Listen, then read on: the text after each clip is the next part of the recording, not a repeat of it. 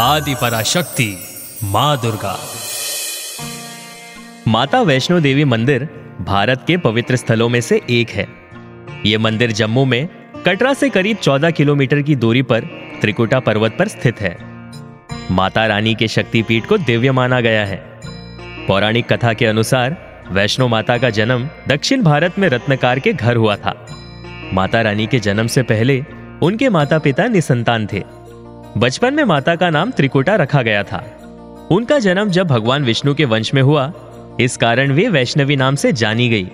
मान्यता है, माता वैष्णो देवी ने त्रेता युग में पार्वती माँ, सरस्वती माँ और लक्ष्मी माँ के रूप में मानव जाति के कल्याण करने के लिए एक सुंदर राजकुमारी का अवतार लिया था।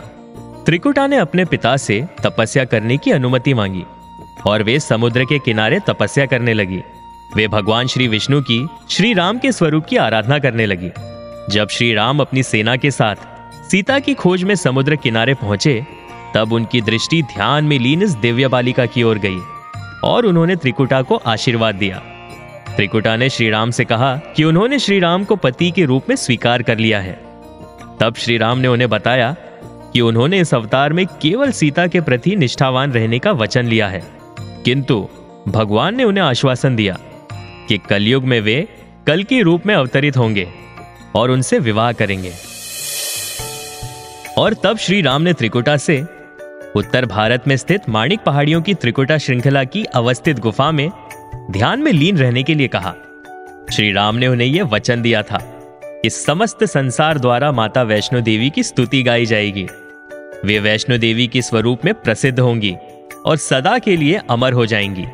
दशानंद रावण के विरुद्ध श्री राम की विजय के लिए माता ने नवरात्र मनाने का निर्णय लिया और इसीलिए लोग नवरात्र के नौ दिन की अवधि में रामायण का पाठ करते हैं।